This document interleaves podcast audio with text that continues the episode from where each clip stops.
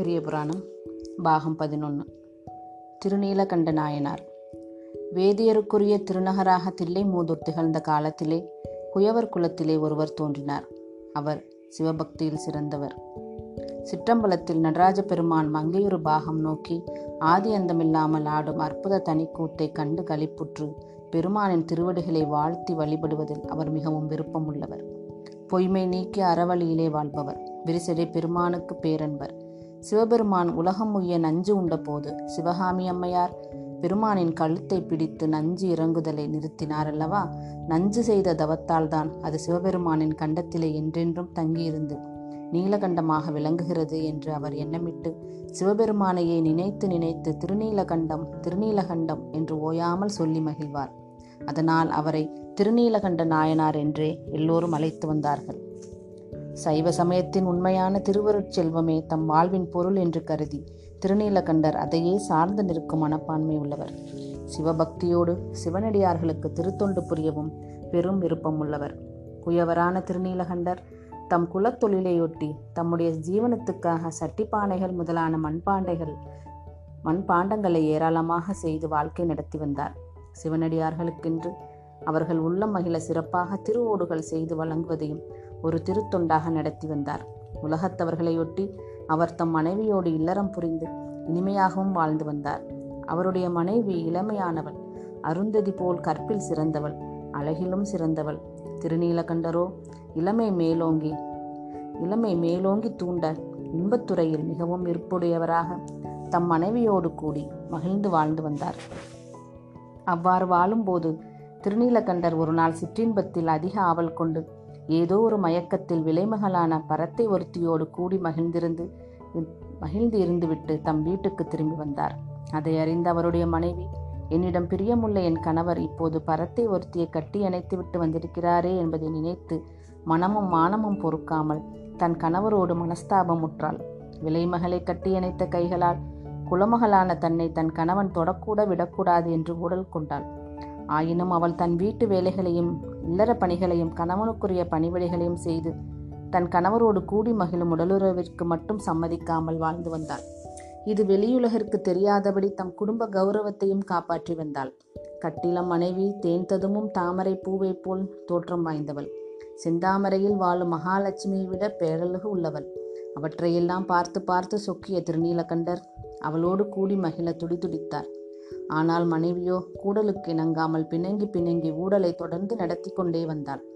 தம்பதிகளுக்கிடையே மூண்ட அந்த பிணக்கை எப்படியாவது தீர்க்க வேண்டும் என்று திருநீலகண்டர் விரும்பினார்.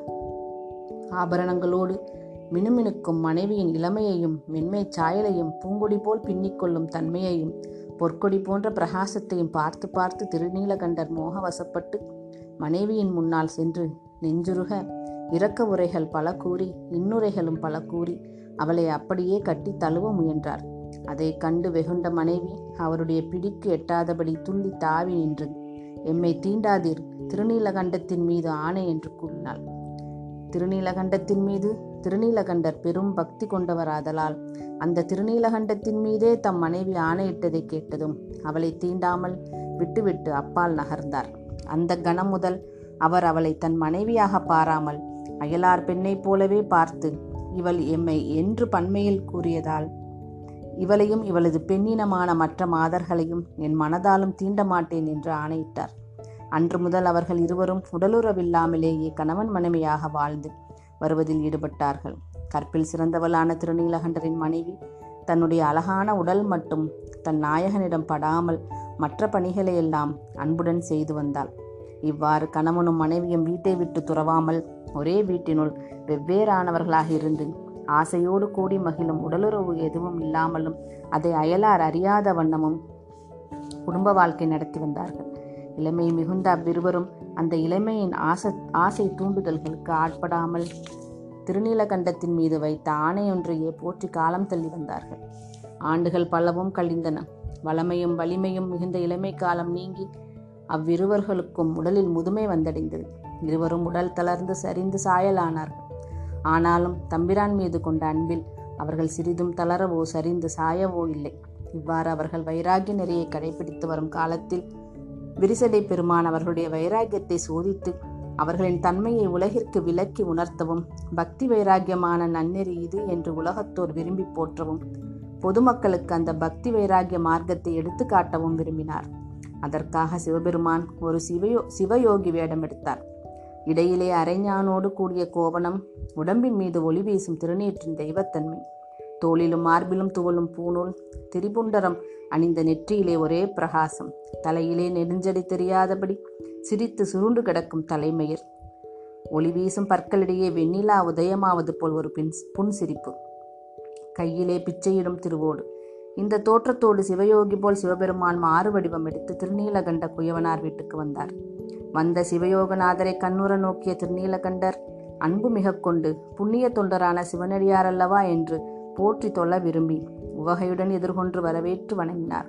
பிறை சூடிய சிவபெருமானை சிவனடியார் என்று நினைந்து திருநீலகண்டர் தம் வீட்டினில் அழைத்துச் சென்று பெரும் மகிழ்ச்சி பொங்கிட முறைப்படி வழிபட்டு உபச்சார பூஜைகளையும் பெரும் விருப்போடு செய்து நின்றார். பிறகு அவர் சிவயோகியாரை நோக்கி எம்பிரானே அடியேன் தங்களுக்கு செய்ய வேண்டிய பணி யாது? என்று கேட்டார். தேவர்க்கெல்லாம் நாயகரான சிவபெருமான் ஒரு தொண்டரைப் போலவே நடித்து அன்பனே நான் தருகிற இத்திருவோட்டை உன்னிடம் பத்திரமாக வைத்திருந்து நான் திரும்பி வந்து கேட்கும்போது திருப்பி தர வேண்டும் என்று கூறி அத்திருவோடுகளின் மகிமையை வர்ணிக்கலானார்.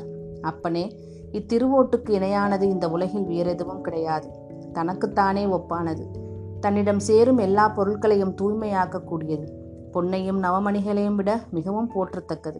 இத்தகைய சிறப்பு வாய்ந்த இந்த திருவோட்டை உன்னிடம் கொடுக்கிறேன். இதை நீ வாங்கி பத்திரமாக வை என்று கூறினார். பழமையான குயவர் குலத்தில் தோன்றிய திருநீலகண்டர் அந்த திருவோட்டை வாங்கி அவசர அவசரமாக தம் வீட்டினில் ஒரு பக்கத்தில் பாதுகாப்பான ஒரு மூலையில் வைத்துவிட்டு சிவயோகியாரிடம் திரும்பி வந்தார். அவர் திருவோட்டை வைத்ததுமே சிவயோகியார் அங்கிருந்து புறப்பட்டு விட்டார்.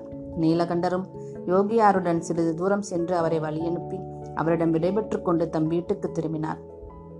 சிவயோகியாகிய வந்துள்ள கூத்தப்பெருமானோ தம்முடைய பொன்னம்பலத்துக்குள் போய் மறந் மறைந்தார். பன்னெடும் நாட்கள் கழிந்த பின்னர் சிவபெருமான் நீலகண்ட குயவரின் சத்திய விரதத்தன்மையையும் அவருடைய மனோ உறுதியையும் உலகிற்கு காட்ட விரும்பினார். அதற்காக தம்முடைய திருவோடு வைத்திருந்த இடத்திலிருந்து அதை மறைந்தொழியும்படி செய்தார். பிறகு அவர் முன்போலவே சிவயோகியார் வடிவம் தாங்கி குயவனாரின் வீட்டுக்கு வந்தார். அவரை திருநீலகண்ட குயவனார் எதிர்கொண்டு வரவேற்று வணங்கி தேவரீர் அடியேனை நினைத்து இங்கு எழுந்தருளியது தான் நாங்கள் செய்த தவப்பயனேயாகும் என்று கூறி நின்றார்.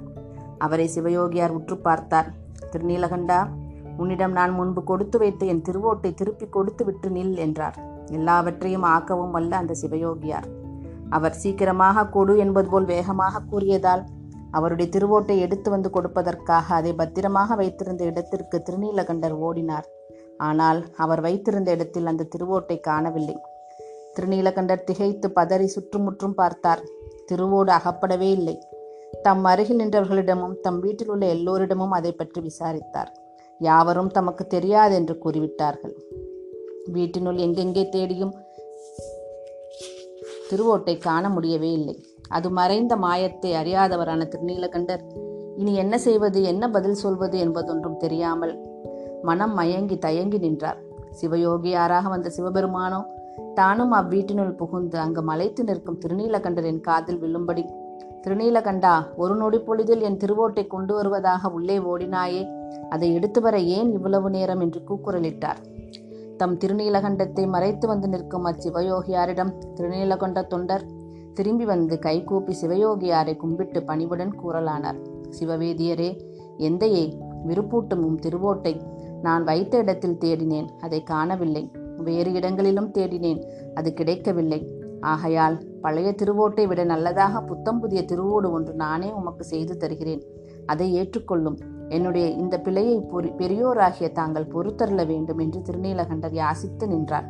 அதை கேட்டதும் சிவயோகியார் கோபம் உண்டவராய் நாயனாரை சினந்து நோக்கி என்ன சொன்னாய்? புது திருவோடா செய்து கொடுக்கப் போகிறாய்? நான் உன்னிடம் கொடுத்த பழைய மண்வோட்டை தவிர வேறு பொன்னாலே நீ செய்து கொடுத்தாலும் அது எனக்கு வேண்டாம். அதை நான் ஏற்றுக்கொள்ளவே மாட்டேன். உன்னிடம் பாதுகாக்கும்படி கொடுத்த என்னுடைய பழைய மண் ஓட்டையே கொண்டு வா என்று முழங்கினார். கேடு இல்லாத பெரியவரே என்னிடம் நீர் கொடுத்த திருவோடு காணாமல் கெட்டுப் போய்விட்டது அதை நான் கவலையுடன் எங்கெங்கு தேடியும் காணவில்லை. அதனாலே உன் பழைய திருவோட்டை விட இன்னும் நல்லதாக நெடுங்காலத்திற்கு பயன்படக்கூடிய விதமாக ஒரு புதிய திருவோடு செய்து தருகிறேன் என்றாலும் அதை ஏற்றுக்கொள்ளவும் மறுக்கிறீர். நீர் இவ்வாறு மறுத்துரைத்து கோபித்து நிற்பது என் உணர்வையெல்லாம் ஒழித்து விட்டது. நான் என்ன செய்வேன் என்று திருநீலகண்ட நாயனார் ஏக்கத்துடன் கூறினார். இனி ஆவது என்ன? உன்னிடம் அடைக்கல பொருளாக நான் கொடுத்து வைத்தேன். திருவோட்டை நீ திருடிக் கொண்டாய். நயவஞ்சக நடிப்புடன் பாசாங்குகள் பல செய்யும் நீ பழிபாவங்களுக்கு சிறிதும் கூச்சப்பட மாட்டாய் ஆகையால் இவ்வூரில் உள்ளவர்கள் எல்லோரும் பார்க்கும்படி உன்னை நான் வளைத்து பிடித்து உன்னிடம் வழக்காடி. நீ திருடிய என் திருவோட்டை நான் திருப்பி வாங்காமல் போகவே மாட்டேன் என்றார் புண்ணிய பொருளாய் நின்று சிவயோகியார். நான் உம்முடைய திருவோட்டை திருடவில்லை. என் உள்ளத்திலும் சிறிதும் கள்ளமில்லை. இதற்கு நான் என்ன செய்வேன்? நீரே சொல்லும் என்று திருநீலகண்ட நாயனார் மனம் நெகிழ கூறினார். அப்படியானால் உன்னுடைய பிரிய புதல்வரின் கையை பிடித்துக்கொண்டு திருக்குளத்தில் மூழ்கி திருவோடு காணாமல் போய்விட்டது என்று சத்தியம் செய்துவிட்டு போ. நான் விட்டுவிடுகிறேன் என்றார் சிவயோகியார். ஐயரே நீர் சொல்லி அருளிய வண்ணம் செய்வதற்கு எனக்கு புதல்வன் இல்லையே. நான் என்ன செய்வேன்? சொல்லும் என்று திருநீலகண்ட நாயனார் கேட்டார். அப்படியானால் குற்றமற்ற உன் மனைவியின் கையை பிடித்தாவது தாமரை தடாகத்தில் மூழ்கி சத்தியம் செய் என்று சிவயோகியார் மொழிந்தார். நானும் என் மனைவியும் ஒரு சபதம் செய்து கொண்டிருக்கிறோம். அதனால் என் மனைவியின் கையை பிடித்துக்கொண்டு திருக்குளத்தில் மூழ்க. என் மனம் சம்மதிக்கவில்லை. நான் வேண்டுமானால் பொங்கி வரும் வெள்ளத்திலும் மூழ்கி சத்தியம் செய்து தருகிறேன். அதுவே போதும் என்றார் திருநீலகண்ட நாயனார் உடனே சிவயோகியார் ஆத்திரம் கொண்டு என்னுடைய திருவோட்டையும் நீ திருப்பித் தர மாட்டாய் அதை நீ திருடவில்லை என்பதற்கு நான் சொல்கிறபடி உன்னுடைய மனைவியின் அழகான தளிர்கையை பற்றி குளத்தில் மூழ்கி சத்தியம் செய்யவும் மறுக்கிறாய். அவ்வளவு தூரம் உன் மனதை திடப்படுத்தி கொண்டிருக்கிறாய். எனவே தில்லைவாழ் அந்தணர்கள் கூடியிருக்கும் பேரவைக்கு சென்று என் வழக்கை கூறப்போகிறேன் என்றார். பிறகு நடுநிலைமை தவறாமல் நான் மறை வழி நிற்கும் தில்லைவாழ் அந்தணர்களின் திருச்சபைக்கு சிவயோகியார் சென்று வழக்கு தொடர்ந்தார். அவர் பின்னால் சென்ற திருநீலகண்ட நாயனார் பேரன்புடன் வழக்கின் பொருட்டு நியாய சபையை வந்தடைந்தார். வேத பிராமணராக வந்த சிவபெருமான் அங்குள்ள அருமையான வேதியர்களை நோக்கி சொல்லலானார்.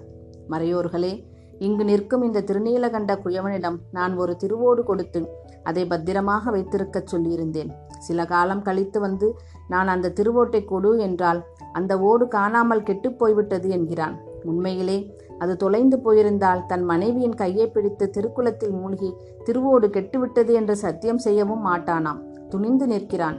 இவ்வாறு முக்கண்ணை மறைத்து சிவவேதியர் வழக்காடியதை கேட்டதும் தில்லைவாழ் அந்தனர்கள் நீலகண்ட குயவனாரை பார்த்து சர்க்குணம் நிறைந்த குயவரே இதற்கு நீர் பதில் சொல்லும் என்றார்கள்.